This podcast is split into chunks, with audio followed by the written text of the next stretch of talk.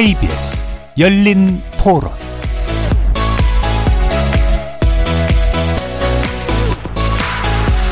안녕하십니까. KBS 열린 토론 정준희입니다.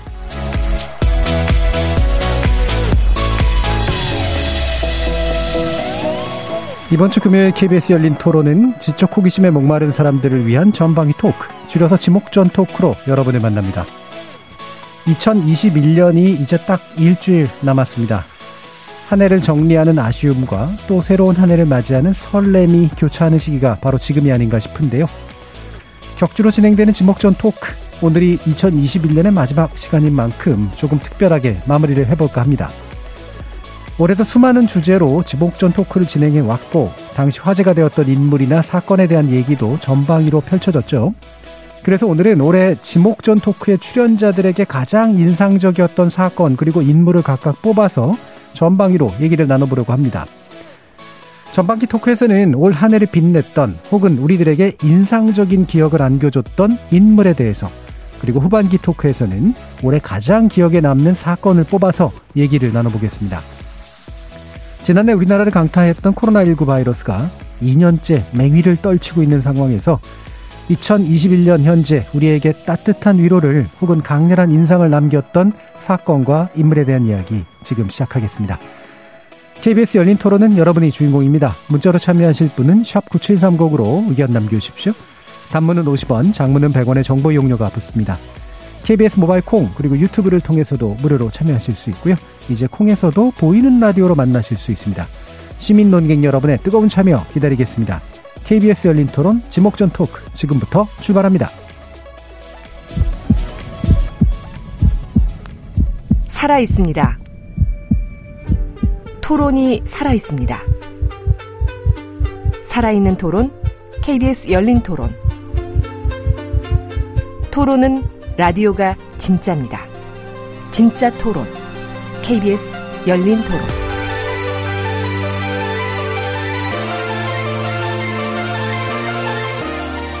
자, 오늘 함께 해주시는 분들 소개하겠습니다. 나라를 걱정하는 과학자 이종필 건국대 교수 나오셨습니다. 안녕하세요. 이종필입니다. 냉철한 마음 탐구자시죠? 신경인류학자 박한선 박사 나오셨습니다. 안녕하세요. 박한선입니다. 사람 사랑 공감의 소설가 서유미 작가 함께 하셨습니다. 안녕하세요. 서유미입니다. 자, 규정을 거부한다. 한국 여성 변호사의 손정혜 변호사 나오셨습니다. 안녕하세요. 손정혜입니다. 자, 이렇게 물리학자, 신경인류학자, 소설가, 법률 전문가까지 각기 다른 전공, 개성, 지식을 가지신 네 분의 출연자와 함께 만들어가는 지적 호기심에 목마른 사람들을 위한 전방위 토크, 줄여서 지목전 토크, 2021년 마지막 토크 시작해봅니다. KBS 열린 토론 뭐 아무래도 요즘은 윤석열, 이재명의 대선 후보들 생각이 많이 나고 이런저런 사건들이 많았다고 생각을 해서 기억이 많이 나고요. 윤여정 선생님이 영향력이라고 해야 되나요? 나이가 좀 있으심에도 불구하고 뭐 여러 가지 뭐 미나리도 있었고 아카데미 시상식에서도 재밌게 얘기하시는 거 보면은 되게 인상적인 것 같아요. BTS가 그런 부분들이라든가 문화적인 업동이 있지 않습니까? 네, 뭐그 세계로 나갔다고 그러니까 뭐 많이 있잖아요. 한국 문화가 세계에 많이 알려지고 그런 부분들이 좀 인상적 이었다. 동학개미들이 올해 인물들이지 않을까. 코로나 때문에 이제 경제가 불황일 수도 있는 거고 어떻게 보면은 우리나라 경제에 미치는 영향을 주도한 게 개인들이지 않을까, 개미들이지 않을까. 아무래도 전두환 최소한 5.18에 대한 사과는 제대로 이루어졌다, 이루어졌어야 했다고 생각을 하고 추가적으로 뭔가 저는 추징금 환수에 대한 부분도 제대로 이루어졌으면 좋았을 텐데 그 부분이 안 돼서 참 아쉽습니다. 자, 오늘은 크리스마스 이브고요. 어, 2021년 마지막 지목전 토크 시간인데 올 한해 결산 뭐 이러저러한 코너를 많이 하고 있습니다만 또 지목전 토크 함께 해 주시는 고정 패널들이시니까 나름대로 어떤 감회에 적고 계신지 한번 얘기를 들어보고 싶네요. 어, 저쪽 박한선 박사님부터 네. 한번 말씀 주시죠. 아, 올해 크리스마스 뭐 연말은 연말 같지도 않고 크리스마스 같지도 않습니다. 작년 말에 비슷한 얘기 했던 것 같은데요. 1년 후에는 괜찮아지겠죠? 라고 얘기했는데 여전한 거 보니 좀 아쉽습니다. 네. 굉장히 짧은 말로 네, 아쉬움을 얘기해 주셨습니다. 뭐 자영업자분들과 소상공인들과 함께하는 공감의 멘트였다라고 생각을 하고요. 자, 손정희 변호사님은 저도 굉장히 아쉽기는 한데 사실은 그런 생각이 들었어요. 인간은 적응의 동물인가 보다. 사실은 음. 어느 정도 사회적 거리두기가 완화됐을 때 아, 또 강화될 수 있겠구나라는 예상을 했는데 어김없이 강화가 되더라고요. 그런데도 불구하고 우리가 한번 학습 효과로서 굉장히 강화된 사회적 거리두기에 살아본 경험이 있어서 그나마 심리적인 저항은 작년, 재작년보다는 조금 나았다. 그런 네, 생각 들고요. 그래도 좀 지친 면은 많죠. 왜냐면 그래도 1년을 참아서 올해는 좀 뭔가 사람들을 많이 만날 것이다. 우리 가족들이든 음. 친구들이든 지인들이든 뭐 하려고 했는데 우리 하다못해 열린 토론 패널들하고도 우리 박한선 박사님 오신 다음에 우리 회식을 한 번도 못 했잖아요. 예, 예, 예. 그런 면이 사실은 굉장히 씁쓸한 연말인데 음. 또다시 어떤 면에서 내년은 다르겠지. 그런 또 다른 희망을 품는 연말입니다. 예. 어, 뭐 많이 지친다, 아쉽다 이런 말들인데 박한선 박사님이 오셔서 못한 건가 하는 생각이 들기도 하고.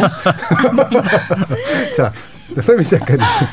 저는 그냥 개인적으로 올 한 해 책이 두 권 나왔거든요. 예. 예. 어, 책이 나와서 근데 되게 조용하게 좀 저는 많이 쉬면서 보냈어요. 근데 쉬면서 모이지 말라 그러면 또 조용히 있다가 모여 그럼 또 약간 모여서 놀고 음. 뭔가 좀 선생님 말씀에 따른 학생처럼 예. 약간 쪼였다 풀었다 하면서 네 근데 아쉽지만 저는 그래도 어 내년을 또 기약하고 싶고 계속 희망을 좀 품고 싶어요. 그래서 음. 박한선 박사님 오셨는데 회식도 저희 하고 싶고 음. 내년엔 좀 나아지지 않을까 기대합니다. 예. 음, 작가로서는 어쨌든 소개 성과는 있었고 그래도 시킨 대로 잘하고 살았다. 어, 나름대로 괜찮은 1년이었다. 네. 예, 이렇게 보시네요.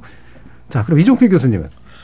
네, 저는 개인적으로 어 저도 올해 책 한 권 내고 뭐 논문도 쓰고 그랬습니다만 어 근데 전체적으로 봤을 때 참 여러 가지로 이렇게 일이 참 잘 안 풀리고 뜻대로 예. 안 되고 그러다가 또 몸도 좀 계속 좀 아팠었어요. 그렇죠. 연초부터 예. 아팠다가 가을에는 이제 병원 신세까지 지게 음. 되고 제가 평생 해보지 않은 경험을 또 좀 좋지 않은 경험이었는데 그렇게 하면서 아 참 한국의 의료 수준도 대단하구나 이런 것도 네. 느껴보고 네. 아 그래서 솔직히 제 개인적으로는 아, 올 한해 좀좀 빨리 지나갔으면 좋겠다. 너무 힘들어서 개인적으로. 네, 네. 그런데 또 사회 전체적으로 보면은 이제 쭉 말씀하셨듯이 코로나 상태도 이제 좋아진다는 기대감이 있었는데 백신 접종률도 높아지고 그런데 또 뭐 변이종 나오고 또 뭐 여러 가지 다른 이유들로 뭐 상황이 이제 뭐 더 안 좋아지는 쪽으로 가니까 뭐 우리만 그런 것도 아니고 전 세계적으로 그러니까 이 지긋지긋한 거 저, 저의 지긋지긋함과 세상 모두의 지긋지긋함이 올해로 딱 끝나고 네. 내년부터는 좀 또 활기차게 좀 바이러스 없는 세상이 됐으면 좋겠다 그런 음. 희망을 가져봅니다. 네, 사실 올해 유난히 또 힘드시긴 하셨어요. 네, 건강도 좀 네. 여러 번 안 좋으시기도 했고. 그래서 제가 그때쯤 가가지고 혹시 그 저기 생년월일 알아가지고 토정 비교를 한번 그때쯤 봐볼까라는 생각도 좀 들더라고요. 분명히 토정 비결이 맞다면 안 좋게 나왔어야 한다. 뭐 이런. 아, 제거 보셨어요 혹시? 제가 개인 정보는 굉장히 엄격하게 관리하고 있어서. 자, 그러면 네 분이 공통적으로 얘기해 주시는 게 다른 코로나, 코로나 블루에 가까운 그런 약간 우울감 같은 것들이 좀 느껴지긴 하는데, 어, 첫 번째, 이제 일부 순서는 인물에 관련된 거니까. 근데 박한선 박사님께서 그래서 그런지 500만 명의 이름 없는 코로나 사망자를 뽑아주셨어요. 뭐 실제로 이름이 없다기보다는 이제 잊혀진 또는 이제 드러나지 않은 뭐 이런 것에 좀 더 가까울 것 같은데 어떤 네. 이유신가요? 그 이제 한 해를 빛낸 인물들 뭐 이렇게 하면은 혹은 뭐 한 해를 좀 어, 더, 더럽힌 인물들 우리는 뭐 이렇게 좀 훌륭한 분이나 아니면은 뭐 크게 사회적인 어, 충격을 줬던 인물들을 생각하기 쉽습니다. 그런데 음. 어, 사실 그 코로나가 발, 발병 그 처음 유행을 시작하고 지금까지 약 500만 명이 죽었었거든요. 음. 이거는 북반구의 일부 선진국, 즉 통계 보건 통계가 잘 된 나라에 한정된 얘기니까 예. 실제로 이거보다 더 많이 죽었을 겁니다. 한국도 4,500명이 지금 넘게 죽었습니다. 그 한국에서 매년 사망하는 분이 한 30만 명이 안 되거든요. 지금 같은 추세면 매일 사망하시는 분의 10에서 20명 중에 한 명은 코로나로 돌아가시고 계신다고 봐야 됩니다. 어, 근데 언젠가부터인가 우리가 이거에 좀 무심해진 것 같아요. 이게 이제 이유는 첫 번째는 익숙해졌고 두 번째는 주로 고령자한테 사망자가 많기 때문인 것 같습니다. 만약에 이 청소년한테 이렇게까지 4,500명이 죽었다 하면은 뭐 난리가 났을 것 같은데요. 그런데 이 고령 노인이라고 해서 생명의 값어치가 젊은 사람보다 더 쌀 리가 없습니다. 더 가벼울 리가 없거든요. 유족들의 마음도 마찬가지입니다. 지금은 환자가 사망을 하면 하루 안에 화장 처리하거든요. 임종도 못해요. 어, 붙이는 뭐 매장이든 화장이든 그걸 선택할 수도 없습니다. 더 중요한 건 사망하는 분은 마지막에 자신의 생의 끝을 가족들과 보내지 못하고 예. 방호복을 입은 사람들에 둘러싸여 있다가 마지막 생을 마치게 된다는 거죠. 이게 전 세계적으로 500만 명이 이러고 있다라고 생각하면 아, 좀 안타까운 생각도 많이 들고요. 그래서 저는 그 좀 코로나 상황이 엄중하긴 하지만 가장 중요한 통과 의례로서의 장례식을 치를 기회를 좀 줬으면 좋겠습니다. 음. 그 사체를 통해서 코로나가 전염된다는 증거는 이제 없더라고요. 네, 처음엔 몰랐으니까 그랬는데 조문객은 없더라도 가족들은 임종할 수 있고 음. 장례를 치를 수 있도록 해줘야 되지 않을까. 만약에 그걸 못한다면 코로나 상황 언제 끝날지 모르는데 계속 장례식을 이런 식으로 치러야 된다면 아 이거는 정말 득보다 실이 훨씬 더 크다 저는 이렇게 생각합니다. 네. 그래서 우리 500만 명의 이 코로나 사망자들을 좀 한번은 생각을 좀 해봐야 되는 어, 그랬으면 좋겠다라고 생각해서 이거 좀 골라봤습니다. 그러니까 코로나 사태가 아니었다면 안 돌아가셨을 분들이 분명히 이 수치 안에는 포함이 돼 있고 뭐 작년에 이제 우리나라 같은 경우에는 평상시 사망하시는 분들에 비해서 외래 사망자 수가 적었던 면도 좀 있었던 거로 아는데 그게 이제 뭐 이런 이제 그 방역을 하다 보니까 생기는 문제 그 좋은 점이었던 것으로 들었는데 사실 올해는 이제 그거를 어 반복할 수는 똑같은 방식은 아니었던 것 같고 그래서 중요한 얘기 해주신 것 같아요. 이게 작년까지만 해도 잘 모르니까 결국에는 어, 돌아가신 분을 그냥 굉장히 좀 몰인간적으로 그렇죠. 보내드렸어야 되는 그런 상황들인데 이제 좀 그렇지 않을 때가 되지 않았는가라는 그런 제안도 해주셨네요. 어, 그뭐 코로나에 관련된 500만 명의 어, 돌아가신 분들에 대해서 얘기를 해주셨고 어, 손중희 변호사님도 또 코로나 19에 연관된 인물을 꼽아주셨어요. 정은경 질병관리청장인데요. 사실은 박사님 말씀하시는 거에 굉장히 깊은 그 원림이 있는 게 사실 저희도 집안에 어르신이 한 분 요양병원에 계시다가 코로나 확진이 되셨는데 네. 병실 배정부터 일단 면회가 안 되니까요. 가족들 입장에서 굉장히 괴롭고 어렵더라고요. 그런데 그 와중에 그걸 봤어요. 저희는 어. 그 간호사 의사분들이 전적으로 코로나 치료에 매달리면서 기본적인 간병 활동을 해주셔가지고 어, 굉장히 좀 되게 아, 걱정이 되면서도 우려도 되면서도 찾아가도 만날 수가 없습니다. 의사나 우리 그 안에 계신 분을 그런데도 불구하고 최선을 다하는 모습들을 보면서 어, 숨은 인력들이 그냥 각자의 역할에서 정말 최선을 다해서 대한민국이 유지되고 있구나 해서 근데 그렇죠. 예. 그래서 뭐라도 해드리고 싶은데 해드릴 수 있는 게 없더라고요. 음. 뭐든지 김영란법에 걸리고 맞아요. 뭐든지 연락하는 것 자체가 그분들한테 부담이고 해가지고 지켜볼 수밖에 없어서 제가 정말 작년 올해를 지나면서 드는 생각은 이 사회에서 가장 희생적이고 고생하고 노력한다는 사람은 의료진이었던 것 같아요. 음. 정말 보이지 않는 데서 정말 노력하시는 분들이 있다는 것을 우리 집안의 어르신이 아프신데 코로나에 확진되시면서 발생한 그 상황을 보면서 정말 더 뼈저리게 느껴져서 이 모든 상황을 컨트롤해야 되는 책임자는 얼마나 깊은 고뇌와 그 어떤 생각과 그런 것들을 다 컨트롤하고 있을 것인가의 생각이 들어서 정은경 청장이 생각이 났고요. 사실 정은경 청장은 작년에 전 세계적으로 굉장히 그 우리 사회를 이끌 만한 뭐 백인의 영향력 예. 있는 음. 사람에도 그 선정이 되고 BBC에서도 이제 백인의 영향력 있는 사람들로 선정될 정도로 대외적으로 굉장히 알려진 사람이고 영향력이 있지만 20년이 지나서 21년에서도 정말 많은 역할을 해온 것이 우리 질병관리청이고 그걸 대표하는 사람이고 그 아래에서 묵묵하게 일을 하고 자기 이야기를 하지 않는 그 의료진들이 정말 진정한 영혼이라고 제가 개인적인 경험뿐만 아니라 그냥 생각이 들어요. 예, 지금 오는 예. 사람들이 병상 배정이 어렵다. 음. 의료진 구하기가 어렵다.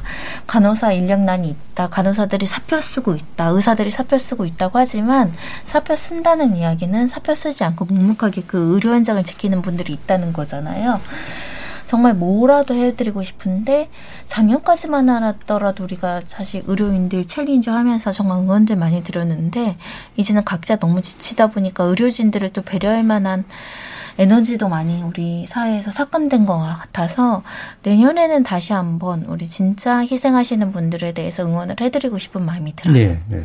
그러니까 실제로 뭐 작년에도 이제 응원도 많이 했었지만 지금은 아마 이제 응원하면 고마워는 해도 약간은 지겨울 거예요. 왜냐하면 문제를 해결해 줘야 되는데 이를테면 채용의 문제라든가 그다음에 뭐 공공병원 같은 거에 설립 문제라든가 인력 확충 문제라든가 이런 거 어, 공공 의료 쪽에서 타협도 하고 막 그랬는데 그렇죠. 일부는 타협됐지만 아직도 해결 안 되는 것들이 굉장히 많으니까 이런 고마움의 표현이 시민적 지지로 나타나서 뭔가를 제도로 바꾸거나 확실히 인력 충원 쪽으로 가거나 이런 식으로 좀 반영이 됐으면 좋겠네요.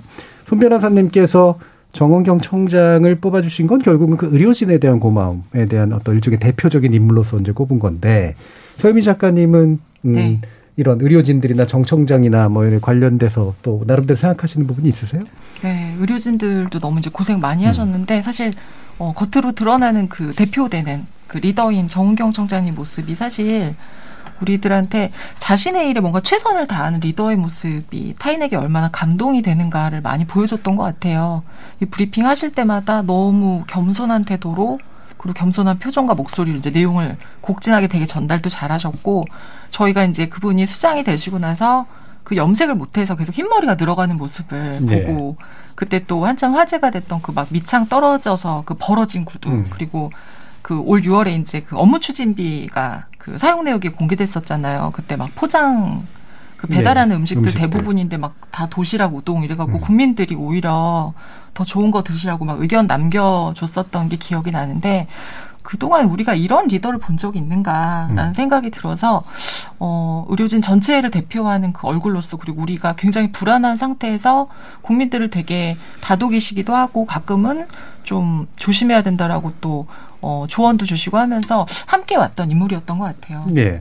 이종필 교수님은 어떻게 평가하세요? 저는 그 병원에 입원해 보니까 예. 야 이게 참 병원이 움직이는 거는 참 간호하시는 분들이 그렇죠. 네. 거의 뭐 음. 그분들이 거의 다 움직이는 거다라는 음. 생각이 들고 의사 선생님들도 참 그냥 뭐 밖에서 이렇게 보는 것보다 훨씬 더 정말 신뢰가 가고 네. 참 맡은 일 다 열심히 하는구나. 내가 몸이 아플 때 믿을 거는 정말 나를 담당하는 주치의밖에 없겠구나 생각이 들고 그걸 좀 확장하면은 뭐 저번에도 제가 이제 잠깐 말씀드렸습니다만 지금 우리가 대한민국에서 이 방역을 책임지고 있는 그 질병청 질병청장과 그 밑에 계신 분들이 사실은 지금 우리 대한민국의 주치의 역할을 하고 계신 거잖아요. 정은경 청장 같은 경우에는 일단은 그 굉장히 상황이 엄중할 때에도 이렇게 침착함을 잃지 음. 않고 그리고 어떤 객관적인 어떤 그 판단 뭐 그렇게 보이는 얘기들을 이제 쭉 하셔가지고 그러니까 일단 신뢰를 주는 것 같아요. 상황이 엄중해지더라도 아 그것이 지금 어 있는 있는 어떤 그 자료를 그대로 지금 알려주기 때문에 그것이 주는 음. 어떤 편안함, 그, 그 시, 거기서 형성되는 신뢰감이 큰 것 같고, 그래서 뭐 독일의 저기 그 메르켈 총리가 이제 Mutter 리더십 이런 얘기를 예, 하는데 예. 거기에 비견될 만한 정은경 리더십 같은 게 있는 게 아닌가 생각도 음. 들고 다만 이제 최근에 그 보도된 내용을 보니까 이게 지금 그 with 코로나 한 이후로 상황이 좀 악화되고 음. 그 다음에 뭐 방역 패스 이런 것 때문에 좀 논란이 생기고 하니까 일각에서는 이제 정은경 청장에 대한 여러 좀 비난과 공격들도 이제 있는 게 사실인 것 같아요. 옛날보다 이제 많아진 것 같고 뭐 맨날 똑같은 얘기만 한다. 인공지능 성장이나 뭐 이런 음. 비난도 이제 봤어요. 어 이제 그런 얘기들이 이제 저는 나올 수도 있다고 보는데 그런데 어 지금까지 사실 굉장히 잘해 왔잖아요. 그죠? 그 뭔가 좀 크게 어, 잘못된 조치를 취해서 엄청나게 지금 상황이 나빠졌으면 예. 우리가 어떤 그런 어, 뭐 비판이나 어떤 의견 개진을 하는 것도 저는 뭐, 뭐 괜찮을 것 같은데 근데 전반적으로 봤을 때 사실 지금 우리가 겪고 있는 게 우리가 어떤 굉장히 잘못된 선택을 해서 이랬다기보다는 어쩔 수 없는 상황들이 이렇게 겹친 음. 측면이 좀 많지 않은가.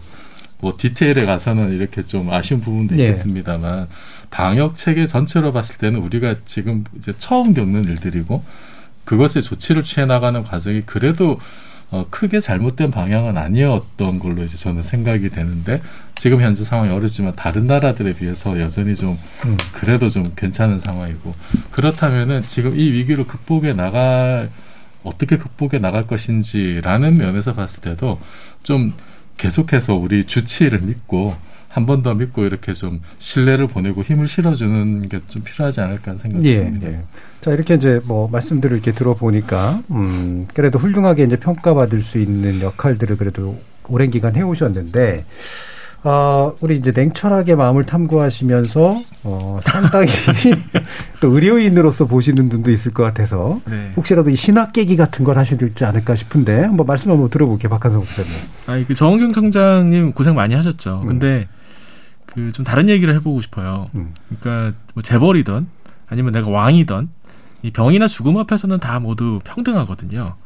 그러니까 아픈 데가 있으면 병원에 가면 의사 말 들어야 됩니다. 내가 왕이니까 의사 말 안 듣고 내가 결정하겠다라고 하면 병이 나빠지고 아마 곧 죽을 겁니다. 개개 그 환자들의 질병을 치료하는 게 개인의 주치라면 이 공공보건을 담당하는 특히 질병 이제 확산과 관련되어 있는 방역을 담당하는 거는 질병관리청이 돼야 되거든요. 한국 사회는 아직 아닌 것 같아요. 음. 질병관리청에서 노력은 하지만 결정은 다른 데서 합니다. 정치인들도 하고 관료들도 하고요. 예, 중대본이라든가 이런 데도 그렇죠. 맞습니다. 예, 그런데 예, 이런 식으로 결정을 해서 좋은 결과를 별로 못 봤어요. 지금 여러 번 지금 예. 문제가 생겼거든요. 그래서 전 정은경 청장한테 조금 더 응원하고 싶고 그리고 좀더 강력하게 어, 의견을 좀 개진을 했으면 좋겠습니다. 전문적인 의견이 필요하다고 생각합니다. 예. 제 주변에 이 질병관리청에 있는 동료들이 좀 있어요. 근데 음.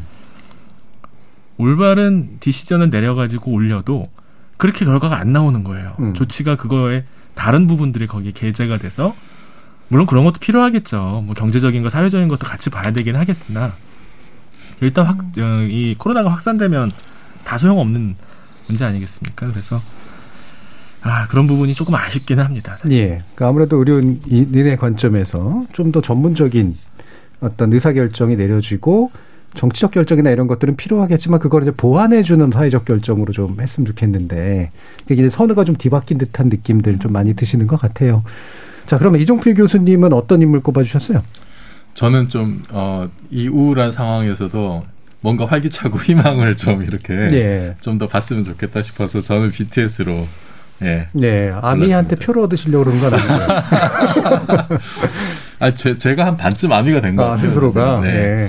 사실 올해 제가 이제 뭐 여러 가지 다른 이유로 뭐 GP를 위해서도 음. 그렇고 이제 유튜브를 좀 이렇게 개인적으로 조사를 한 적이 있는데 거기에 일관되게 나타나는 트렌드가 그냥 BTS인 것 같아요. 네.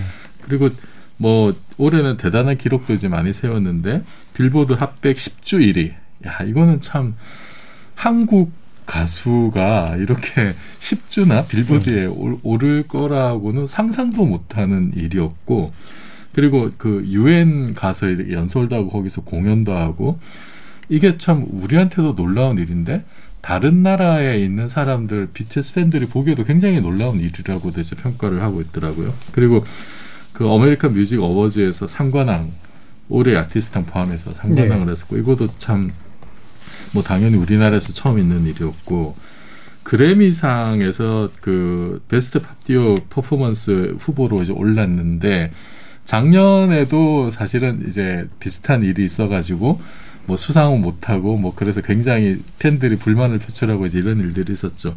또 올해 사실은 작년에 그래서 그 아미들이 굉장히 그 불만이 많아가지고 올해는 무조건 그래미상 수상하도록 음. 해야 된다라고 엄청나게 사실 지원을 해줬다는 그런 얘기들이 그래서 그, 그 힘이 바탕이 돼서 빌보드 10주 1위도 했다고 하는 얘기들도 있는데 그런데 그, 그렇게 기대를 했는데 이제 그래미상 그 이제 내년에 수- 시상을 하는 거기서 이번에도 이제 4대 본상이라고 하는 데는 후보로 올라가지 못해서 여전히 조금 안타까운 면은 있습니다만 네. 그래도 어 BTS가 이 참 우울한 시국에 전 세계 모든 사람들에게 그 즐거움을 줬고 뭐 버터라는 노래가 그렇게 음. 큰 인기를 끌었었고 어 그리고 그 얼마 전에는 이제 미국 LA에서 그 오프라인 공연도 했었죠. 그 공연도 여러 가지 뭐 진기록도 많이 남겼고 사람들에게 또 새로운 희망도 줬던 것 같은데 그 그 동네 경제도 들썩거렸다고 하고 예.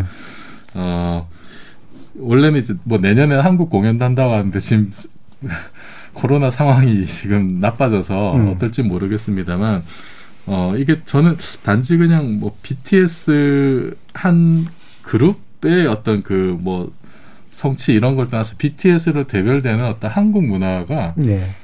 뭐 작년 올해 거치면서 특히 이제 올해 굉장히 이제 그 세계적으로 주목을 받는 그런 계기가 됐던 것 같은데 그래서 BTS를 더 응원하는 의미에서 어, 내년에도 우리에게 더 큰 즐거움과 희망을 어, 좀 베풀어줬으면 좋겠다는 그런 어, 기대를 담아서 BTS를 예. 씁니다. BTS가 빨리 국내 공연을 해야 우리 이종인 교수님이 헤드뱅잉을 하는 모습을 보게 되지 않을까 하는 그런 어, 기대가 있는데 실제로 뭐 다이너마이트나 이제 버트나 이런 건 확실히 저 같은 사람한테도 이렇게 그냥 계속 머릿속에 네. 맴도는 그렇죠. 예, 그런 노래가 됐어요. 그리고 그게 많이 위안을 준 것도 맞는 것 같고 이 BTS가 5년 연속 가장 많이 트윗된 인물이라는 얘기는 5년 동안 올해 인물이었던 사실은 그런 소리인데 어떻게 보세요, 손정희 변호사님? BTS가 대단한 가수이고 대단한 예술가인 거는 누구라도 부인할 수 없는 것 같아요. 근데 BTS가 나오기 전에 한국에서 보헤미안 랩소디라는 영화가 굉장히 히트를 하면서 음.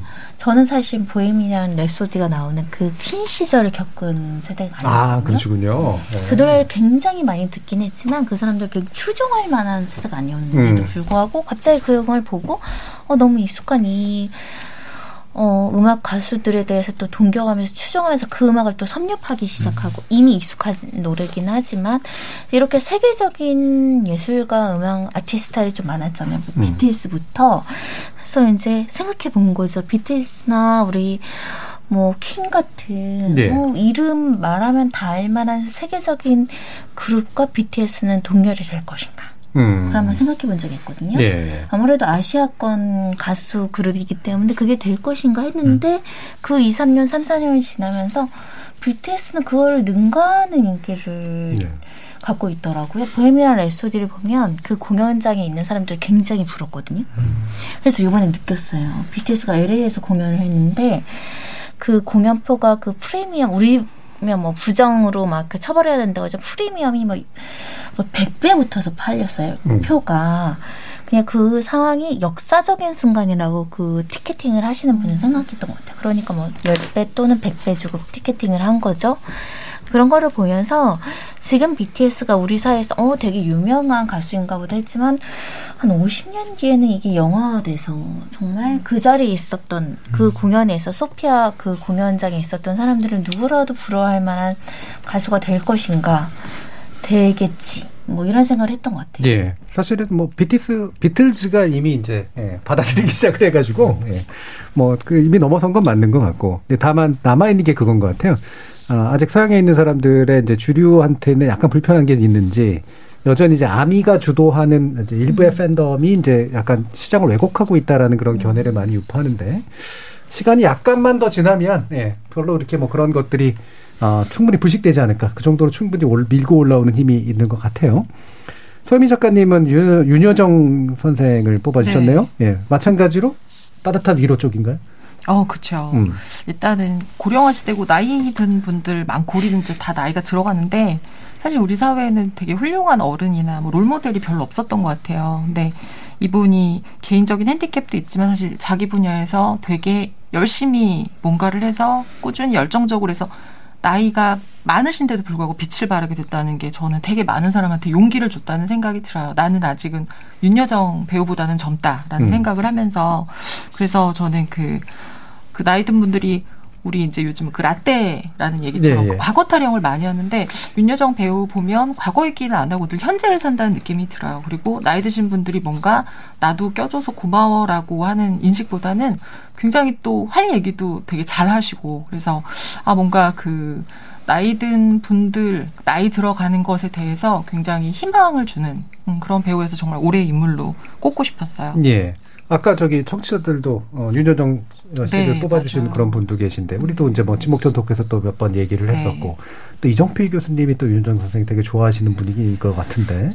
그 특히 이제 예. 능에서 이렇게 음. 굉장히 좀 친근한 모습을 보여주시고 또 할 얘기는 또 다 하시고 그런 당당한 모습이 보기 좋았고 국내 그 영화 시상식에선가 이제 그 제가 정확한 워딩은 기억이 안 나는데 어떤 취지를 말씀하셨냐면은 외국 업계에서 지금 외신에서 한국 콘텐츠에 대해 관심이 굉장히 높아지는데 어, 우리는 이미 옛날부터 좋은 걸 만들어 왔다 음. 그런 취재 말씀하셨거든요. 거기 이제 아마 무슨 영화제였던 걸로 기억이 하는데, 그러니까 거기 모인 분들은 대부분 이제 그 윤여정 배우님의 후배들일 거 아니에요. 어, 그러니까 지금까지 우리가 이렇게 굉장히 여, 그 자리에 모인 사람들이 지금까지 정말로 좋은 작품들을 많이 만들어 왔었고 옛날에도 만들어 지금도 만들고 있는데 단지 그거를 세상 사람들이 잘 몰랐을 뿐이다라는 거거든요. 저는 그게 지금 이제 뭐 한류가 굉장히 그, 어, 뭐 전에 없는 각광을 받고 있는 어떤 그런 사태 본질을 얘기하는 거라고 저는 생각을 해요.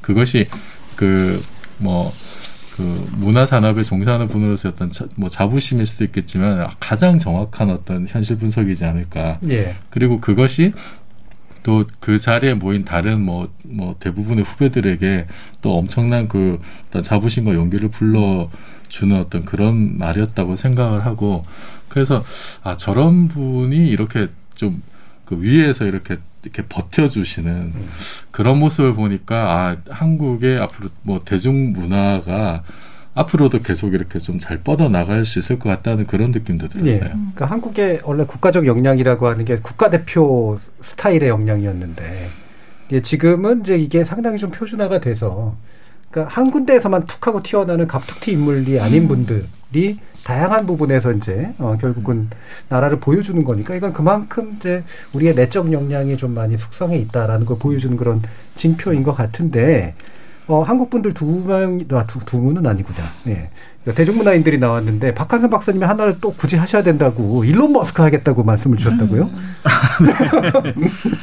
일론 머스크는 뭐 잘 아시겠지만 점잖은 신사는 절대 아닙니다. 예. 만약에 한국 사회에서 공무원 했으면 민원 너무 많이 들어와서 아마 자리 보존 못했을 것 같은 괴짜죠. 어 근데 이제 일론 머스크에 대해서 제가 하고 싶은 얘기는 이 사람이 부자다 혹은 이제 독특한 뭐 천재다 이런 얘기가 아니고요. 젊은 시절에 그 1달러 프로젝터라는 프로젝트를 했다고 하더라고요. 예. 아마 아시는 분도 있겠습니다만 이 사업을 하려고 하는데 망하면 어떡하지 하는 걱정이 드니까 하루에 1달러만 가지고 살 수 있는지 한 달 동안 실험을 했다고 합니다. 핫도그랑 오렌지를 사가지고 한 달 동안 먹어봤는데 어 괜찮더라는 거예요. 아 그래서 내가 사업을 해도 쫄딱 망해도 1달러는 하루에 벌 수 있겠지라고 하고 사업을 했다고 하는데요. 그리고 나서 지금 300조 원이 되는 세계 최고의 부자가 됐다 이런 얘기를 하려는 게 아니라 그 한국 사회도 그렇고요. 사실 지금 우리가 살고 있는 세상은 인류 역사상 그 어느 때보다도 풍족한 세상입니다.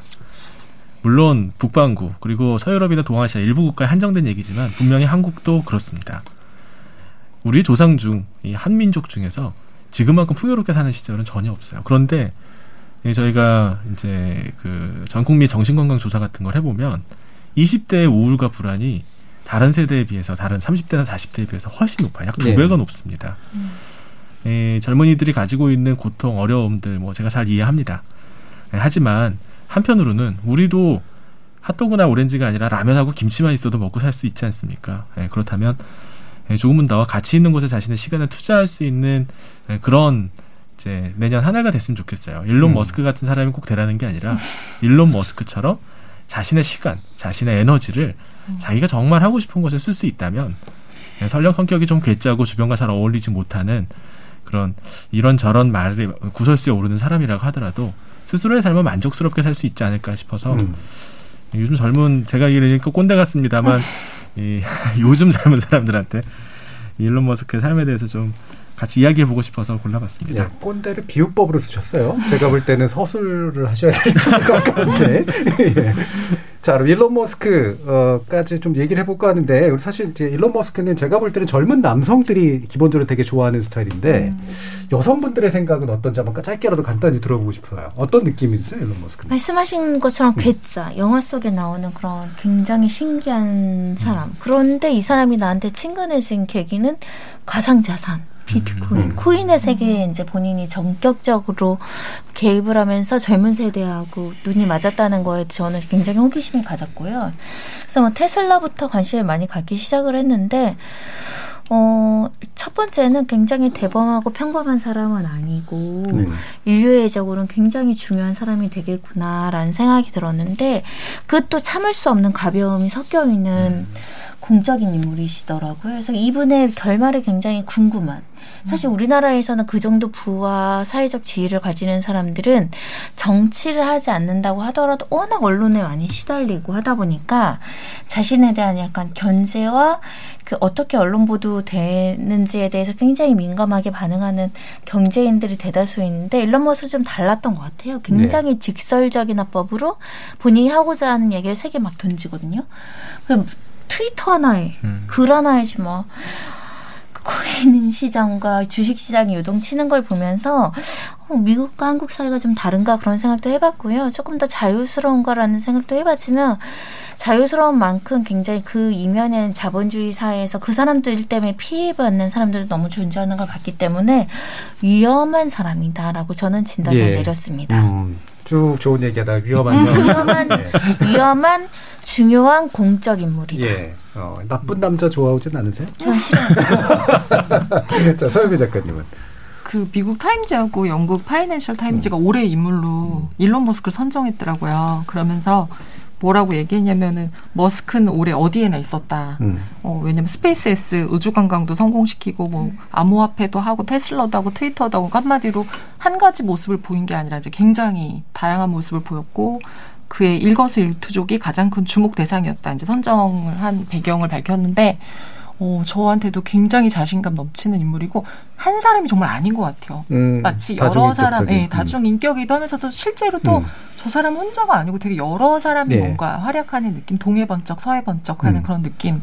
네, 그래서 저에게는 그 사람 자체가 가상의 인물 같이 느껴질 아, 때가 있어요. 그래서 충분히 네. 그럴 수 있겠네요. 자, 이렇게 보니까 어, 코로나를 위주로 어, 500만 명의 이름 없는 코로나 사망자 또는 우리의 주치의였던 정은경 질병관리청장에 대한 이야기, 또 한국의 대중문화를 대표하는 BTS와 윤여정 씨에 대한 이야기, 그리고 역시나 문제적인 인물 일론 머스크에 관련된 이, 이야기를 한번 해봤는데요. 아, 코로나19 상황에서 우리에게 그래도 희망과 감동 그리고 위로가 되어주기도 했고 우리를 다시 되돌아보게 만든 여러 가지 인물들에 대한 이야기가 아닌가 싶은데 여기 하나 덧붙이자면 사상 초의 바이러스와 싸우며 방역에 협조해온 우리 모두들이 또 올해의 인물로 어, 취급받았으면 좋겠다는 생각도 듭니다. 진목전 일부 올해의 인물에 대한 토크는 여기서 마무리하겠습니다. 여러분께서는 KBS 열린 토론과 함께하고 계십니다. 타키타 타키타 타키타 타키타 타키타 타디게 나도 타디게 나도 타디게 나도 타 타키타 타키타 타키타 타키타 타키타 타디게 나도 타디게나도 타디게나도 물음표가 느낌표로 바뀌는 순간 KBS 열린 토론.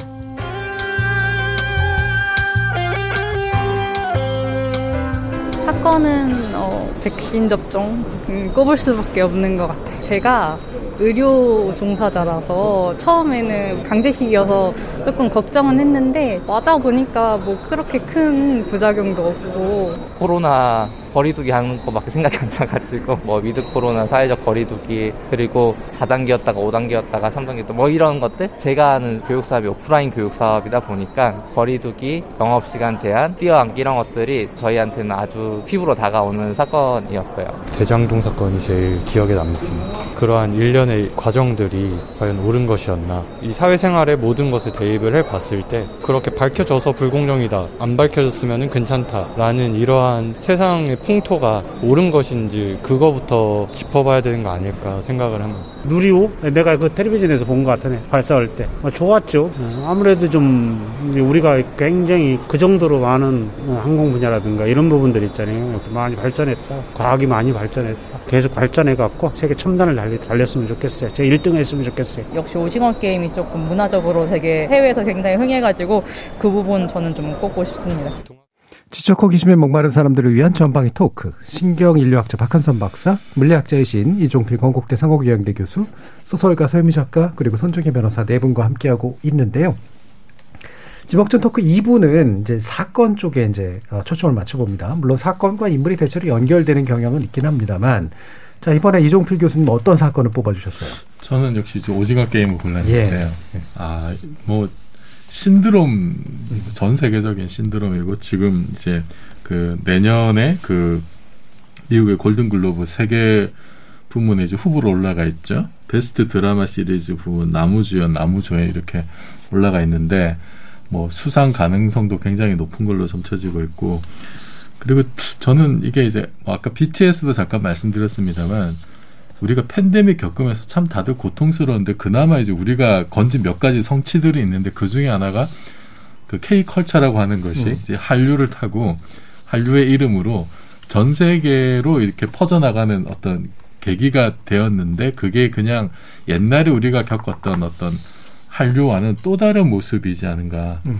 어, 완전히 이제 정말로 레벨이 다른 수준으로 지금 올라서게 됐고 그 본질적인 부분은 그러니까 한국의 뭐 대중문화가 어 말하자면은 세계의 어떤 주류 문화로 편입하는 어떤 초입이 있는 게 아닌가 생각이 들 음. 정도예요. 예. 그러니까 사람들의 어떤 일상적인 그 자연스러운 문화의 일부가 되어가는 주류 문화가 되어가는 어떤 초입 단계. 음.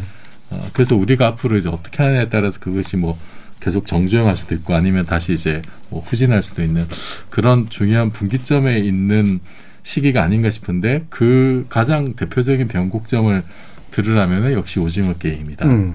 아, 그래서 이거는 우리가 이제 그 앞으로 한국 대중문화를 얘기할 때 오징어 게임 이전과 이후로 나눠지지 않을까 싶을 정도로 예. 나중에는 그런 평가가 나올 것 같아서 음. 일단 오징어 게임으로 정했습니다. 그렇죠. 저도 저도 만약에 꼽으라면은 이 사건을 꼽을 것 같은데 뭐 이유도 비슷해요. 예, 오징어 게임이라고 하는 그 작품 자체에 뭐 엄청난 완성도와 막 그 훌륭한 이런 거라기보다 그게 보여주는 징후.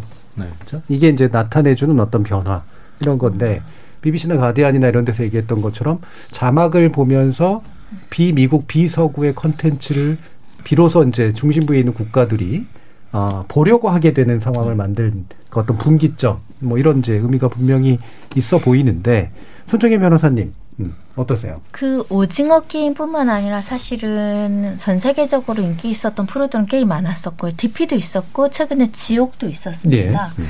근데 공통적으로는 사실 인간의 보편적인 감성을 다루는 드라마인데 굉장히 자극적이기도 하고 감성을 자극하는 부분이 있었다고 보이는데 성과 악일 수도 있고요. 본인의 본능적인 어떤 이해관계일 수도 있을 것 같고 뭐 때로는 인간의 모순이나 자기 어떤 욕망이나 이런 것들이 들여질 수도 있었을 것 같은데 그것을 굉장히 세련되고 보편적인 감성으로 받아들일 수 있을 만큼 K 컨텐츠가 해놨다는 점에 대해서 대한민국 국민들이 정말 어려운 시절에 용기를 받았던 거 아닐까. 우리가 해낼 수 있다. 조금만 음. 있으면 K 방역도 사실 많이 흔들렸거든요. 음.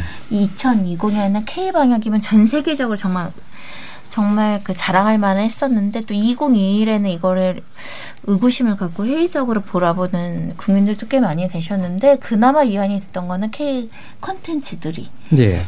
전 세계적으로 인기를 받으면서 조금 긍정적인 시그널이 있었지 않았을까. 그래서 우리가 버틴 거 아닐까. 저도 그런 생각을 해요. 음. 저도 사람과 어울리지 않고 살 수 없는 사람이고 항상 만나오다가 이제는 컨텐츠를 보는데 그 컨텐츠가 전 세계적으로 연결돼 있는데 굉장히 좋은 평가를 받다 보니까 제가 노력하지 않았지만 자긍심이 생기더라고요. 예. 그래서 간 접적인 어떤 위안해주는 컨텐츠였다라는 생각이 들었고요.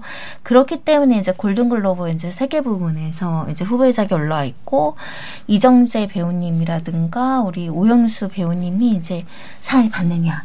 이게 이제 관건이 될 수 있는 것 같은데 뭐 상을 받든 받지 않으시든 우리 마음속에선 또 굉장히 각인된 배우로서의 개성이 남아 있는 상황이어서 앞으로 그분들이 더 많이 뻗쳐나갔으면 좋겠고요. 사실 두 배우보다 다른 연예계 사람들이 주목하는 거 그 조연들이시더라고요. 예. 우리가 사실은 언어가 좀 부족해가지고 할리우드라든가 세계적인 시장에 진출을 잘 못했는데 굉장히 러브콜이 많다고 합니다. 네, 네. 그래서 어, 배우들이 이렇게 러브콜이 많으면 우리가 코로나가 끝나면 우리 앵커계 우리 정준이 패널계 우리 박한선 박사님부터 우리 두 분부터 해서 아, 패널계라는 말이 우리 패널도 예, 영어 박한선. 박사님 되시고 우리 교수님도 영어 되시고 우리 소설가님 영어 우리 둘 빼고는 다 세계적으로 진출하시는 걸로 합시다. 우리 한강 작가가 이미 세계적으로 진출했는데 서미 작가님께도 이제 진출의 기회가 열리지 않았나 어떻게 생각하세요? 잘해주시면 좋을 것 같긴 한데 저는 약간 그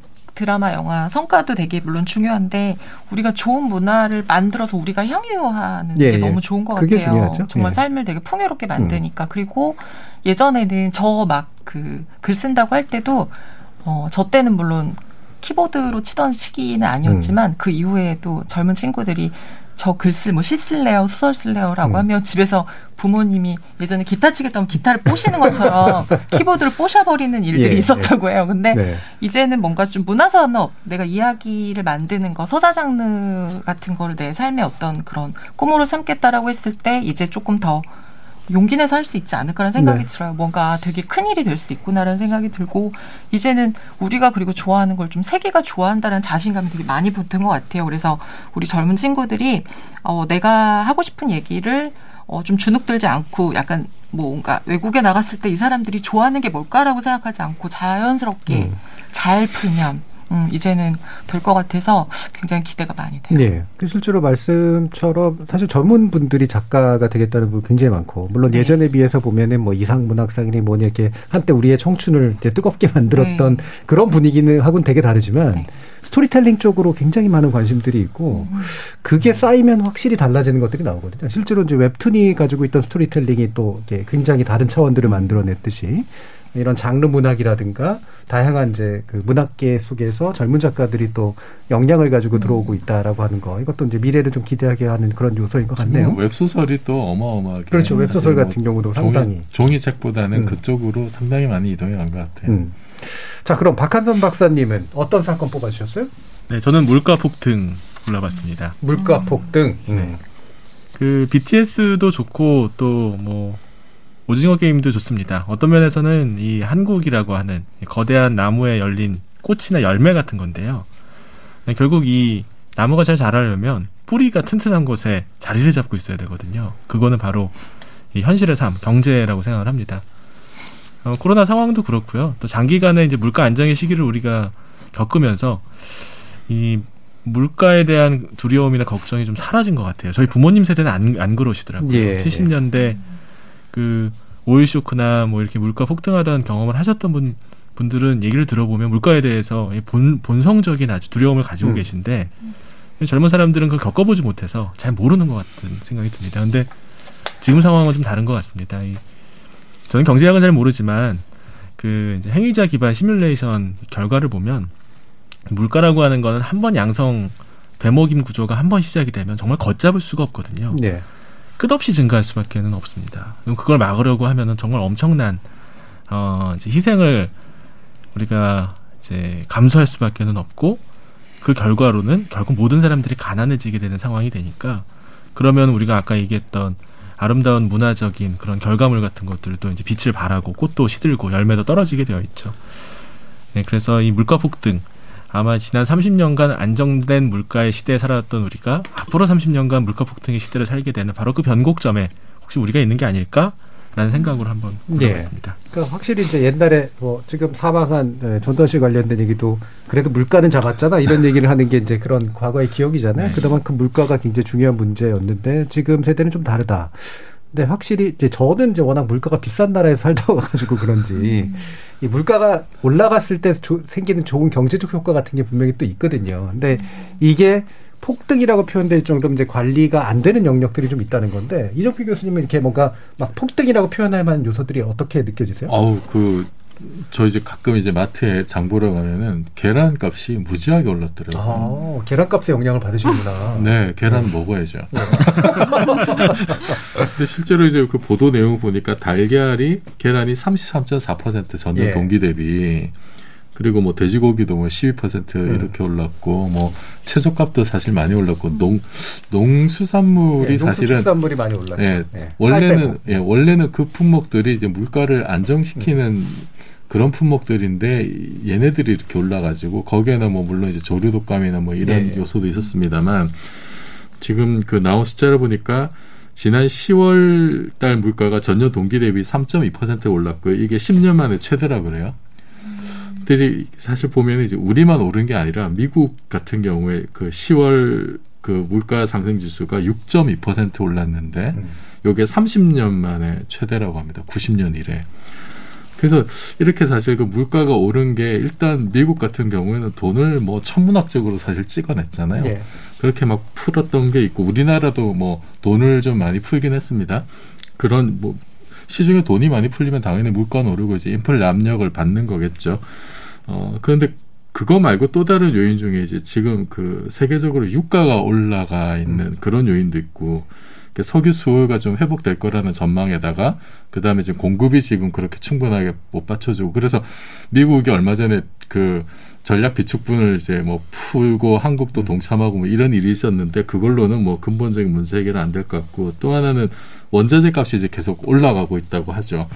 이게 뭐 사실 코로나 겪으면서 물류 체계가 정상적으로 돌아가지 않는 부분이 있다 보니까 우리도 얼마 전에 요소수 대란도 겪었고 네.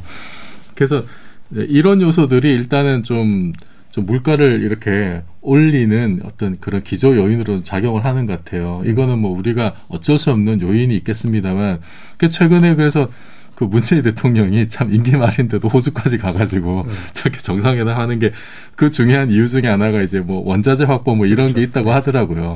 그러니까 그만큼 사실은 뭐, 이, 뭐 그런다고 뭐 당장 모든 문제가 해결은 되지 않겠습니다만 지금 우리가 할 수 있는 또 그런 좀 뭐 여러 가지 뭐 외교력을 발휘한다든지 뭐 그렇게 해서 이런 외부에서 오는 충격들을 좀 최소화할 수 있는 방책들을 좀 그렇게 세우도록 하고 그리고 또 하나는 미국이 저렇게 6.2%인데 우리가 3.2%밖에 안 올랐다는 거는 다른 얘기를 달리 보자면은 우리나라의 돈이 상대적으로 덜 풀렸다. 그렇죠. 또 코로나 때문에 다들 힘든데 그런데 이거를 국가가 좀 적극적인 재정 정책을 덜 쓴 거 아닌가? 음. 그 어, 물가가 오르는 건 안 좋은 일이긴 합니다만. 음.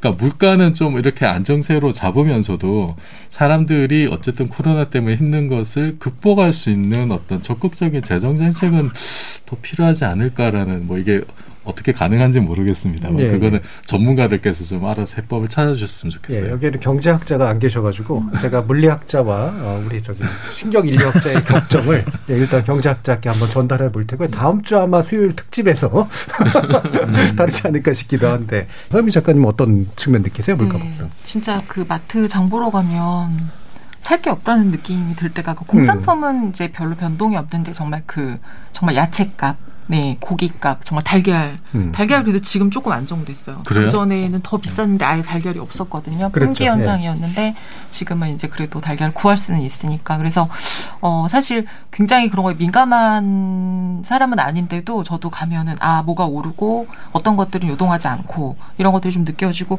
사실은 저 있는 곳 근처에 식당들이 이제 계속 그 밥값을 조금씩 올리시더라고요. 맞아요. 왜냐면 네. 원재자가 너무 이제 오르기 때문에 식재료 때문에 어쩔 수 없이 올린다라고 하시고 올린 것 때문에 그게 또 되게 이게 어떤 건 천 원을 올린 것과 한 천오백 원, 이천 원 올린 것도 되게 다르더라고요. 다르죠. 그래서 네. 직장인분들이 이제 그, 그 식당 앞에 서서 내 월급 빼고 다 오르는 것 같아. 라는 이제 푸념도 하시고. 맞아요. 그래서, 아, 이게 지금 얘기 들어보니까 전 세계적인 추세로구나. 음. 우리가 어떻게 이걸 지나가야 될까 좀 고민하게 되는 것 같아요. 예, 예, 제가 떡볶이 좋아하는데 떡볶이 배달 시키면 요새 한 2만 원 해요. 어. 네. 또참 이렇게 큰 예전에 한 시장에서 천 원, 이천 원 먹던 거하고 음. 물론 달라 다를 수밖에 없지만 어떤 측면에서 느끼세요, 손 변호사님? 사실은 물가가 오른 것 중에 대한민국에서 최고 봉은 올해 작년에 부동산 가격. 어마어마하게 올라서 사실은 뭐 그게 일부 지역 핫한데뿐만 아니라 전 국토가 조금 요동치듯이 올라가지고 사실은 사람들이 이제 금액에 대한 감각이 무감각해질 정도로 많이 오른 지역도 있 거든요. 그런 면에 있어서도 그만큼 또 대출을 내서 집을 사신 분들도 많아가지고 근데 지금 대출 이자가 조금씩 오르고 있거든요. 예. 그래서 사실은 코로나 때문에도 힘든데 이런 부동산 가격도 오르고 대출 이자도 대출 이자 율도 올라가지고 많은 서민들은 좀 힘든 나날인 것 같아요. 예. 그래서 이거를 어, 경제하시는 분들이나 국정 운영하시는 분들 다 고려를 하실 텐데도 불구하고 불가피하게 이렇게 끌고 갈 수 있을 것인데 언제 정상화되는지도 미연할 뿐만 아니라 또 이게 시대적으로는 또 맞을 수도 있는 게 생각해보면 짜장면 값은 안 올라 항상 올랐고요. 라면 네. 값도 항상 올랐고 우유값도 항상 올랐고 계란값도 항상 올랐던 것 같아요. 그래서 이거에 적응해야 되는 동물인데 막상 오르면 당장 제 주머니에서 나가야 되는 돈이다 보니까 좀, 좀 꺼려지는 면은 있죠. 그래서 음. 늘 어려운 것 같고요. 그래서 경제하시는 분들이 가장 실권을 많이 잡으셔야 되는데, 우리가 지금도 대선을 겪고 있지만, 정치인들이 목소리가 높지, 항상 경제를 담당하는 부처는 이제 굉장히 목소리가 작고, 실권이 작다 보니까 이게 어떻게 되는 게 정상인지에 대해서 국민들이 많이 판단을 하시는 게 맞을 것 같아요. 예, 목소리는 정치인이 높은데요. 예, 기재부가 실권을 많이 가지고 있습니다. 그럼 예, 자 그러면 어, 서유미 작가님은 네. 올림픽을 꼽아 주셨다 그래요? 아, 네. 저희 예. 그때 왜 올림픽 막 어떻게 해야 되나 얘기도 했었던 것 같아요. 음. 사실 그 2020년 원래 올려야 됐던 그 도쿄 올림픽이 이제 21년에 그 코로나 때문에 한 해 미뤄서 열리는데 또 일본 내에서 뭐 우길기나 여러 가지 발언 때문에 우리 그때 막 참여해야 되냐 말아야 되냐 보이콧하자는 여론도 많았는데 막상 개최되고 나서 국민들이 코로나에 지쳐 있다가 그 경기 보면서 굉장히 행복했던 것 같아요. 근데 그 경기를 보면서 행복했던 이유 중에 저는 그러니까 올해 사람들이 코로나 때문에 사실 거리두기라면서 사람들하고 거리도 많이 벌어지고 사람 때문에 지치지만 또 사람은 참 신기하게 사람한테 위로를 많이 받는 것 같아요. 음. 그래서 저는 이번 올림픽 지나면서 특히 그 양궁의 안산 선수하고 네. 김재덕 선수 너무 기억에 많이 남는데 어 그때 이제 그러면서 양궁 이야기가 참 많이 회자됐었죠. 정말 실력으로만 승부하는 음. 곳이다. 그래서 혼성팀을 짜는데 가장 나이 어린 선수들이 뽑혀서 1위로 뽑혀서 그 친구들이 이제 대표 선수가 돼가지고 또 금메달을 따고 어 그 불같은 열정적인 김재덕 선수와 너무나 나이가 젊은데 저는 정말 나이가 젊어도 훌륭한 언니인 것 같아요. 아 맞아요. 너무 침착하고 어떻게 저렇게 침착할 수 있을까? 예, 네. 정말 안산 언니라고 부를 정도로 너무 침착해서 마치 약간 세대적으로 너무 떨어져 있는 아 요즘 젊은 사람들 혹은 나이 드신 분들이 말했던 것들 다 일식시키는 그리고 음. 또 경기하지 않으면서 보시는 그 국민들 입장에서 우리가 세상을 살 때는 사실은 뭐 학연이나 지연이나 혈연이나 권력이나 돈이나 이런 것들 때문에 뭔가 불공정하다는 느낌 참 많이 받는데 올림픽을 보시면서 굉장히 오랫동안 기량을 닦은 선수들이 멋지게 페어플레이 하는 걸 보면서 또 되게 시원한 마음을 좀 가지면서 음. 여름을 났던 것 같아요. 네. 보통 이제 사람이 자기가 나이가 들은 것들을 체감할 때 중에 하나가 이제 남자들은 이제 군인들이 어려 보일 때라고 이제 보통 얘기를 하는데 근데 나라를 지키는 게 저렇게 어린 애들이 나라를 지킨단 말이야. 네, 이런 걸 보게 되는 거죠. 그다음에 또 의사가 어렸다, 되게 어려 보일 때. 저- 저는 그렇더라고요. 확실히 네, 그렇게 네, 느낀다고 네. 하는데 이게 다 생명을 다루고 뭔가 중요한 일을 다루는 사람들이 아우 저렇게 어린 친구들이 그 내가 쟤한테 생명 맡겨도 되나 이런 생각 갑자기 그렇죠. 당당하게 근데 그 일들을 해내는 거잖아요. 스포츠 선수는 뭐 대표적으로 이제 사실은 그런 거고.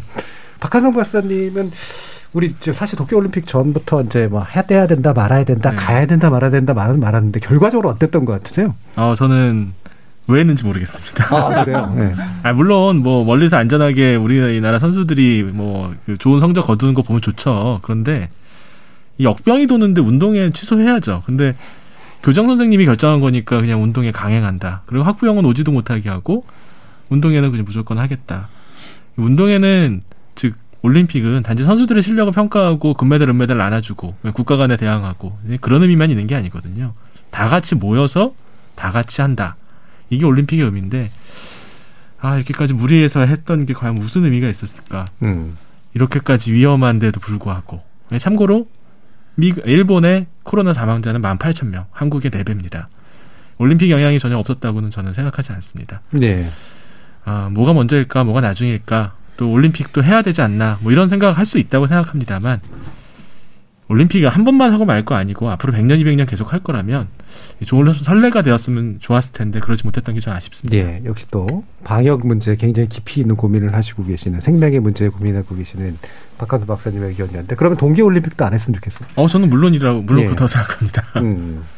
자, 이게 참 오랜만에 지목전 토크에서 흥미로운 지금 토론거리가 나왔는데, 어, 제가 그 본능적으로 이걸 막 붙여가지고 한번 해보고 싶긴 한데. 올림픽이요? 예. 그러니까 올림픽 해야 되냐 말아야 되냐부터 해서 자영업자 어떻게 할 거냐, 방역이 우선이냐. 하지만 오늘은 그게 핵심은 아니기 때문에 손 변호사님께서 가져온 얘기로 가볼게요. 학폭 연예인 가져오셨다고요?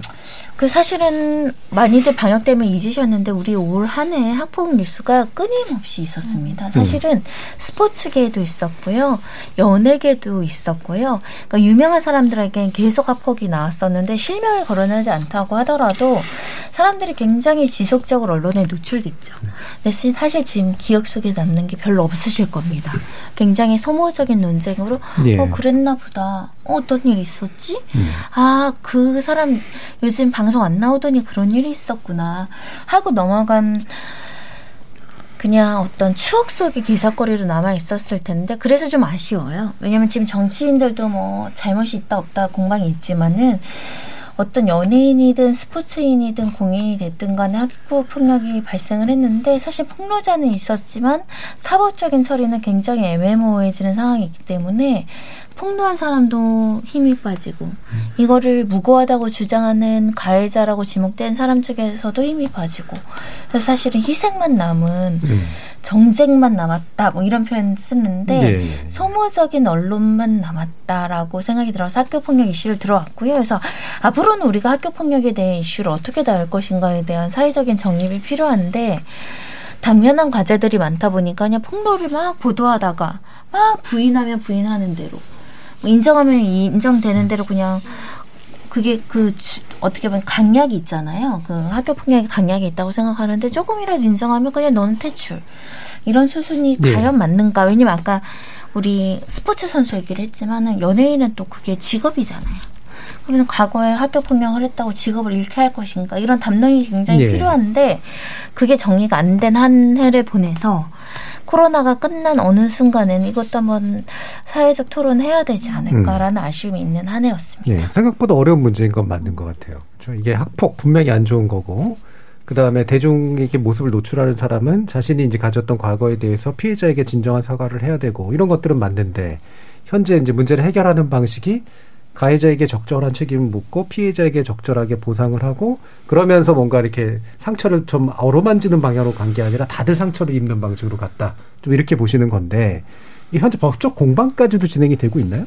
어, 지금 수사가 진행 중인 사건들이 음. 있는데 뚜렷하게 수사 결과가 나온 사건들보다는 어려운 문제. 중간에 합의되거나 예. 애매모호한 상황이 많아서 피해자 입장에서 내가 분명 피해를 입었는데 무혐의거나 가해자 입장에서 음. 난 너무 무고한데 대중적인 여론을 고려해서 확전하지 않거나 그냥 합의해서 끝내버리는 음. 사건이 많아서 대중들이 그러니까 헷갈리는 것 같아요. 음. 진짜 폭적으로 굉장히 폭력적이라서 악의적으로 다수의 피해를 입힌 사람을 가려내지 못하는 현상.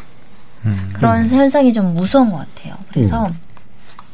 이게 어느 정도 좀 정리가 되면 좀 객관화해서 사건을 보는 어, 대중들의 어떤 단담이 생겼으면 좋겠고 또 어떤 문제는 끝까지 가서 정말 학폭이 있었는지 이런 것도 좀 정리하고 실제로 학폭이 있었다면 그 사람은 그에 상응하는 책임감을 하게 하는 게 필요하다. 왜냐하면 사실은 연예인 데이트 폭력도 나왔고요. 학교 폭력도 나왔는데 문제가 뭐냐면은 그런 폭로가 딱 발생했을 때는 제작자 중인 드라마가 있거나 영화가 있거나 프로가 있다 보니까 이게 이제 굉장히 여러 가지 이해관계가 맞물리면서 제대로 정리되지 못한 측면이 있었던 것 같습니다. 음, 그렇습니다. 자, 이거 언젠가 한번 주제로 잡아서 한번 다, 다시 한번 다뤄봐도 괜찮을 이제 문제 의식이라고 저는 생각이 드는데요. 물론 오늘 얘기해 주신 다른 모든 것들도 마찬가지긴 합니다만, 아, 2022년에도 지목전 토크의 주제는 마르지 않는다 이런 생각이 좀 드네요. 자, 그럼 마지막으로 이번에는 보통 우리 마무리 발언 다 안 했는데 마무리 발언 한 1분씩 한번 해보고 싶어요. 아, 이 2021년 코로나 결국 음, 뭐 코로나 관련된 사건들로 우리가 이야기들을 많이 할 수밖에 없는 측면들이 있어서 코로나 관련해서 어떤 사건들을 꼽아주고 싶으신지와 그 이유를 돌아가면서 한 분씩 말씀을 한번 해보도록 하죠. 이종필 교수님부터. 예전에도 한번 이런 말씀 드렸는데 지금은 비상시국이기 때문에 우리가 어떤 위험도 감수하지 않겠다라고 하는 태도는 굉장히 좀 비현실적이라고 봐요. 그렇죠. 어, 있는 위험 요소들 중에 우리가 어떤 위험을 최 감수할 것인가, 어, 어떤 위험을 선택하는 것이 피해를 최소화할 것인가, 좀 이런 생각으로 좀 그 최선의 그 지혜를 모아야 되지 않을까. 그리고 어, 결국은 우리가 아플 때 예를 들어서 허준 선생이 있는데 동네 선무당한테 뭔가를 물어보고 그 사람 얘기를 듣는 거는 정말 어리석은 일이거든요. 맞아요. 지금 우리가 가장 믿을 수 있는 사람은 정말 세계 최고 수준의 전문가들이 우리나라에 있습니다. 이건 전 세계가 인정하는 것이고 그래서 다른 어떤 정말 그런 요소들이 없다면 그러면은 우리가 객관적으로 우리가 가장 믿을 수 있는 전문가들을 믿고 우리의 주치의인 뭐 예를 들면 정은경 청장을 믿고 어 일단은 그렇게 믿고 거기서 발생하는 문제들을 좀 합리적으로 예. 좀 해결을 해 나가는 그런 방식으로 좀 나가야 되지 않겠는가. 한 음. 번만 더 우리가 좀 서로를 믿어보자. 음. 그런 말씀 드리고 싶습니다. 알겠습니다. 자, 그럼 박한선 박사님은 어떤 거? 네, 저는 코로나19 정신건강 사회심리연구 영향평가라는 연구를 지금 하고 있거든요. 예. 어, 그래서 특수 취약계층, 즉 이제 뭐 자영업자라든지 뭐 아니면 저소득층이라든지 만나서 직접 인터뷰를 좀 해봤습니다. 그런데 재미있게도 이분들이 자신의 어려움, 고통, 심리적인 불안감, 뭐 그 경제적인 어려움 다 그런 이야기들을 주로 하지 않고요. 주로 나라가 이렇게 돼야 됩니다. 음. 정부가 이렇게 해야 됩니다. 우리나라가 이렇게 돼야 됩니다라는 이 나라 전체를 생각하는 이야기들을 정말 많이 하세요. 예. 어, 한국인들은 위기에 강합니다. 우리들은 어려움이 생기면은 자신의 주머니를 털어서라도 도우려고 하는 그런 의지가 있는 독특한 국민성을 가진 그런 어, 민족이라고 생각을 합니다. 다만 그것들을 하나로 모으고 그리고 올바른 방향으로 이끌 수 있는 리더십이 부재한 게 지금 음. 이 어려움들의 가장 큰 이유라고 생각하고요. 그거는 국민의 잘못이 아니라 국민을 이끌고 있는 뭐 정치인이라든지 이 오피니언 리더들의 문제라고 생각합니다. 예. 뭐 이런 문제를 잘 해결해서 내년에는 잘 이 힘을 하나로 모아가지고 여러 가지 어려움들을 해결할 수 있는 한 해가 됐으면 좋겠습니다. 변호사님. 저는 사실 코로나에 좀 길들여진 측면이 있어가지고 수동적으로 이제 뭐 시키는 대로 따라하던 한 2, 3년을 보내다 보니까 좀 익숙해진 면이 있어요. 그런데 생각해 보니까 제가 그렇게 했던 이유 중에 하나는 저희 직역이 코로나에 그렇게 큰 피해를 입지 않는. 예. 것이기 때문에 그냥 수긍해서 살아있던 것 뿐인데 만약에 제가 정말 치명적이고 정말 어려울 정도로 제 직업 수행이 어려울 정도로 가정에 해를 끼치는 2, 3년이었으면 정말 분노와 여러 가지 다른 생활을 했을 수도 있을 것 같아요. 그래서 우리가 지금은 지금의 소수자는 코로나의 이익을 받는 사람과 코로나이기 맞습니다. 때문에 절대적이고 치명적인 손해를 받는 직군들이 갈려 있다. 그래서 우리의 지금 사회적 소수자는 코로나로 인해서 정말 치명적인 손해를 받는 사람을 소수자라고 생각하고 나의 이익이 침해되더라도 이분들을 살리는 데 주안점을 두는 내년이 됐으면 좋겠습니다. 음. 서현미 작가님. 네, 저는 또 실질적인 방역만큼이나 그한 사람 한 사람 개인이 좀 정신 건강을 잘 지켜야 될 필요가 있다라는 생각이 들어요. 젊은 친구들이 정말 많이 우울해하고 이제 힘들어하는데 이게 이제 금방 지나가지 않고 이제 끝나지 않는단 말이에요. 그래서 어, 자신이 하고 있는 생업 외에 뭐 공부든 일이든 이거 외에 자기를 좀 지탱할 수 있는 삶 속에서 그런 좀 힘을 확보할 필요가 있을 것 같아요. 기쁨도 좋고 힘도 좋고 의지할 만한 것들. 그래서 코로나가 지나면 뭘 하겠다라고 하는 그 먼 훗날에 대한 계획이 아니라 당장 할 수 있는 거. 그래서 저는 뭐 그림을 그리든가, 음. 음, 아니면 뭐 악기를 배워도 좋고요. 어, 뭐 노래를 부르시는 것도 좋고, 뭐 운동을 시작하시든지, 뭐책 보거나 글 쓰거나 자신의 안에 있는 것 좀 발산할 수 있는 어, 크게 막 사람들하고 부딪히지 않으면서 할 수 있는 것들을 음. 찾아서 당장 좀 하시면서 어, 이 시기를 좀 지나가시면 좋을 것 같아요. 네. 자, KBS 열린 토론 격주 금요일로 뵙고 있는 지적 호기심에 목마른 사람들을 위한 전방위 토크, 줄여서 지목전 토크. 오늘은 2021년 마지막 순서였는데요. 네 분의 지목전 토커들과 함께 2021년 올해의 인물, 올해의 사건에 대해서 다채로운 이야기 다뤄봤습니다.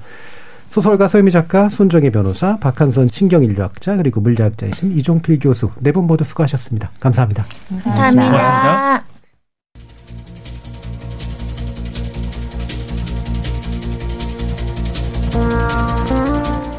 올해의 인물, 올해의 사건 뽑아봤더니 의외로 겹치는 부분도 꽤 있는데요. 그만큼 몇몇 인물과 사건이 압도적이었다는 의미일 수도 있고요.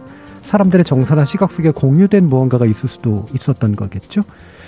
또한 무엇보다 우리는 미디어가 전해주는 세계를 벗어나기 어렵고 미디어가 주목하는 사건과 인물이 유사한 특성을 지니고 있다라고 생각할 수도 있습니다. KBS 열린 토론 역시 그런 미디어의 일부이긴 합니다만 사회적으로 중요한 공통 화제를 더 깊게 다루는 한편 화제성이 낮더라도 여전히 주목할 가치가 있는 이슈를 공론의 장으로 올리기 위해 노력해 왔는데요.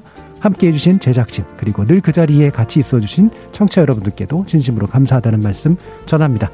저는 다음 주 월요일 저녁 7시 20분에 다시 찾아뵙겠습니다. 지금까지 KBS 열린 토론 정준이었습니다.